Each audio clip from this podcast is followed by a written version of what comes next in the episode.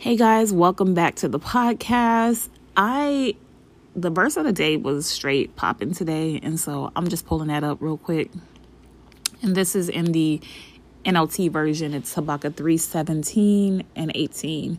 It says, Even though the fig trees have no blossom, and there are no grapes in the vines, even though the olive crops fail, and the fields lie empty and barren, even though the flocks die in the field, and the cattle barns are empty, yet Yet I will rejoice in the Lord.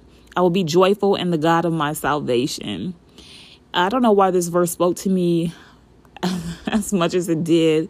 Um, but the things I want to point out, even when things aren't going your way, even when things seem to be going downhill, even when there seems to be no light at the end of the tunnel, even when you've been planting and planting and planting and you're not seeing any return on the harvest. Even when you've been praying and praying and praying and you're not seeing your prayers answered even though can you still rejoice? Can you still rejoice in the lord? Can you be joyful in the god of your salvation when things are going your way? When things seem to be going all haywire when your kids are acting up, when your spouse is not loving you the way that you feel like it should, when your job is in, in, in chaos, when your life seems to be in chaos, when the devil uh, is planting seeds in your mind and you're thinking thoughts that are not lined up with God's word, can you still rejoice? Seriously, a- ask yourself can I rejoice when situations are hard? Can I rejoice when I don't feel like praising God? Can I still find the joy? And this verse was just amazing to me because I'm just like, I'm just in a season of blah. Like, it's nothing good really happening, nothing bad happening. It's just like, I'm just in the middle and it's just blah. But can I still rejoice? Even when life is just blah. And so I encourage, I just want to encourage you because a lot of times it's hard. It's it's hard to want to rejoice when you don't feel like it. When you don't want to, when circumstances in your life are against you. You know, well, I don't want to rejoice. But that's why the Bible is so dope.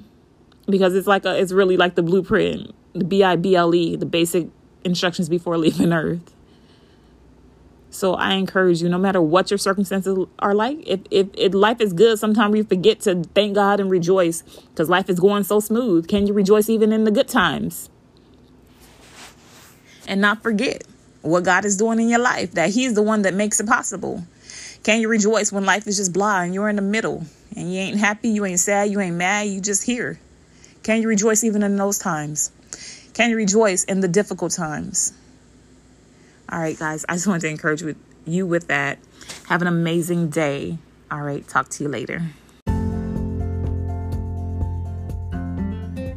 Thank you so much for tuning in to His Strength Becomes Her podcast with Dominique Logan. I am so glad that you are here, and I would be so honored if you would do a few things for your girl. Number one, make sure to hit that subscribe button. Secondly, go send this to somebody if you think it will help them. Thirdly, make sure to rate and review this podcast. That just helps me, you know, kind of move up so people can find me. And lastly, if you're not following your girl on Instagram, go follow me at His Strength Becomes Her podcast, and we'll see you in the next episode.